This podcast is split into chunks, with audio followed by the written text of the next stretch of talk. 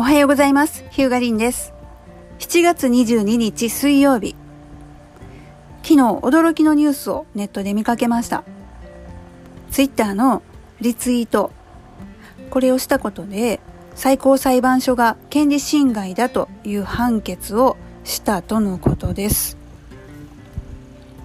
そんなわけで今日のポッドキャストはツイッターのリツイートで権利侵害っていうお話をしたいと思います。これあの昨日最高裁判所で判決が出たらしいんですけどえどういう内容かというと、えー、ツイッターで写真がリツイートされた際ツイッターの仕様によって自動的に上下が切り取られるトリミングされる。でクリックしたら画像が大きく開くっていうそういう仕様になってるんですけどもこれがこれによってえー、著作者つまりあの写真の元の持ち主の人の名前が本当は写真に書いてあったんでしょうね。名前が表示されなくなった上下切り取られたことで。でこれについて著作者人格権の侵害。これが認められたということです。でこれが認められたことで、えー、リツイートした人のメールアドレス。これを開示しなさいと。こういう判決が昨日出たとのことですつまりあのリツイートしただけでメールアドレス個人情報がその著作者の人に知らされる誰がリツイートしたんですか？っていうことを伝わってしまう伝えられてしまうっていう事態になったわけです。でこの著作者人格権って何って思われると思うんですけど今回問題になったのは、えー、同一性保持権と氏名表示権っていうもので、えー、著作者著作権以外に、えー、著作者人格権っていう権利もあって、えこの中には3つの権利があって公表権氏名表示権同一性保持権っていうのがあるんですけども公表権っていうのは、まあ、著作物その撮った写真を公表するかしないかっていうのを決定できる権利、まあ、これこれについては今回関係ないんですが氏名表示権っていうのは著作物つまりその撮った写真に、えー、名前を表示するしないを決定できる権利。つまりこの写真撮った人は自分の名前を入れて載せてました。つまり著作物に名前を表示するしたいっていうふうにされてたわけです。そしてもうもう一つ同一性保持権っていうのは無断で著作物を修正変更されない権利。これ、えー、人の著作物を勝手に色変えたり切り取ったり勝手にあのカスタマイズしちゃダメよっていうことです。で今回今回ねツイッターでリツイートされて上下切り取られてしまうっていうのは別にリツイートした人がやりたくてやったんじゃなくってツイッターの仕様でそうなったんですがですが無断で著作物を加工したと。上下切り取った。そしてそれによって名前が表示されなくなった。っていうこの2つのことが最高裁判所で認められたっていうことが今すごく話題になってます。でもシンプルに「えー、それツイッターの仕様やん」って思うんですよ。思うんですけどそうこのリツイートした人にまあ何て言うんですかねリツイートした人のメールアドレスこれがまあ、これを開示せよっていう判決が出たっていうことはもちろんまあそのツイッターのあんたとこの使用の責任でしょっていう話なんでしょうけどリツイートした人までまあ言うたら負担がかかるというかまあそういう結果になったわけです。でこれなんでメールアドレスをあの開示せよっていう求めがされてたかというとまあ、おそらくですけどこれは推測ですけど損害賠償請求をしたいんでしょう。あの常磐道煽り運転事件あれでえガラケー女って言って勝手に決めつけられて顔さらされた女性、えー、おられたかと思うんですけどあの方もリツイートした人を特定して、えー、訴えを起こされていたのは皆さんご存知かと思うんですけどもあれと同じですね。この、えー、訴えを起こした人は自分の写真を勝手に使われた。そしてリツイートまでされた。それが許せなかった。なので載せた人とリツイートした人にまあ相手特定して何らかの責任を負ってほしいのかな、まあ、これ私の推測ですけども、まあ、開示せよっていうのは結局そういうところなので。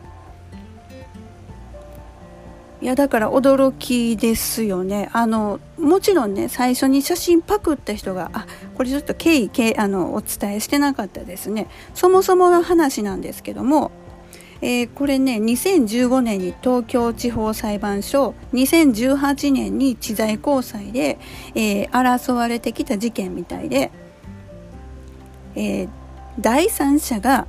この訴えを起こした人の写真を勝手にツイッターのプロフィール画像にしたらしいんです。でしかもツイートまでしたとその写真で。でまあこの時点で著作権の侵害です。この第三者の人は著作権を侵害してます。そしてこれを何も知らずに、まあ、知ってか知らずか分かんないですけども誰かがリツイートをした。さらに他の人がリツイートをした。でそれによってその写真が、まあ、拡散された。そういう経緯のようです。もともとは。ツイッターに誰かが勝手にツイッターのプロフィール画像に使ったんですねこれ。で著作権の侵害とプラス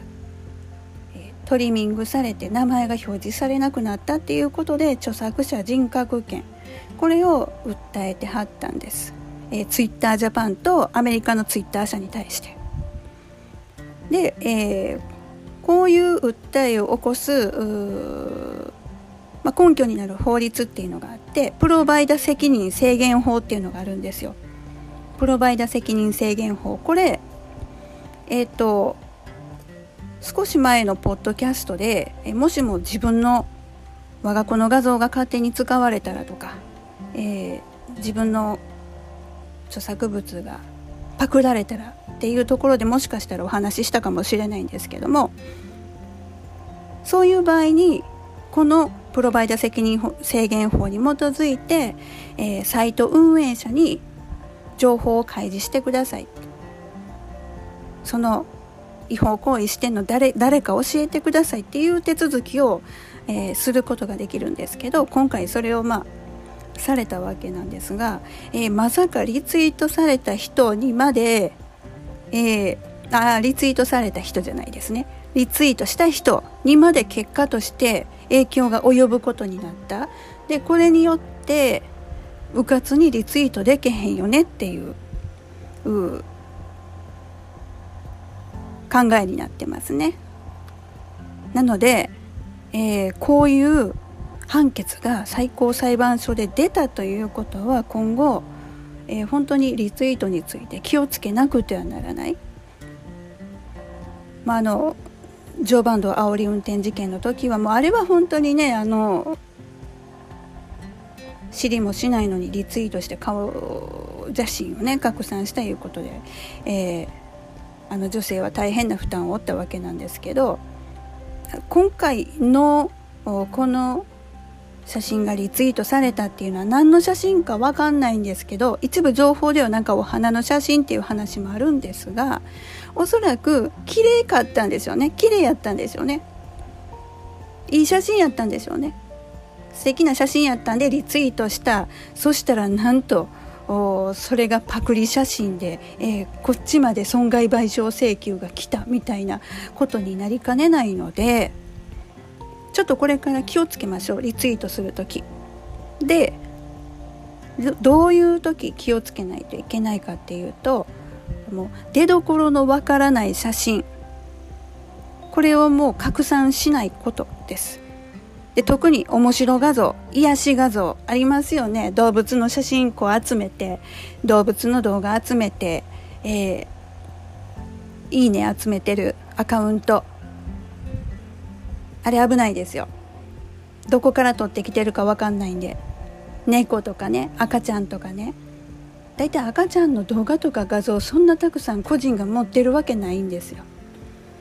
ああいうことされるのが嫌なんで私あの自分の子供とか孫の写真はネットに上げない。まあこれは先週ポッドキャストで言ったんですけども勝手にあの子供の写真とペットの写真って本当にねあのアクセスが集まるというかいいねが集まるというか手軽にいいねを稼ぎたければこの2つってまあ鉄板っちゃ鉄板ですから素材としては美味しいわけですよだけど個人が集めれる写真の数なんて知れてますからそんなのネットから適当に拾って、えー、集めてでツイッターで流すんでしょうけど流して「いいね」集めてフォロワー集めてするんでしょうけれどももうこんな危ないアカウントほんまありません。下手したらこれ「いいね」しただけでそのうち拡散したって言われるんじゃなかろうかって今ちらっと頭よぎったんですけどもいずれにしても、えー、まあ、最高裁判所でそういう判決が出たということなので、えー、面白画像癒し画像出どころのわからない画像のリツイートはやめましょう。あこれツイッターだけの話じゃなくってフェイスブックだったらシェアですよね。もうとにかく出どころのわからない画像には反応しないことです。この写真はパクられ、えーね、人が勝手に使ってるかもしれない。右クリックで勝手にね自由に撮れちゃうんでね。本当にあの驚きのニュースでした。このポッドキャストばらしちゃいます。ホームページやインターネットのいろんな仕組みではホームページ本の著者であるヒューガリンがあらゆる人の生活の中でお役に立てそうな IT 情報を音声でお伝えしております。リスナーの皆様からご質問を受け付けてますので、Twitter で、えヒューガリン見つけてお声がけください。それではまた。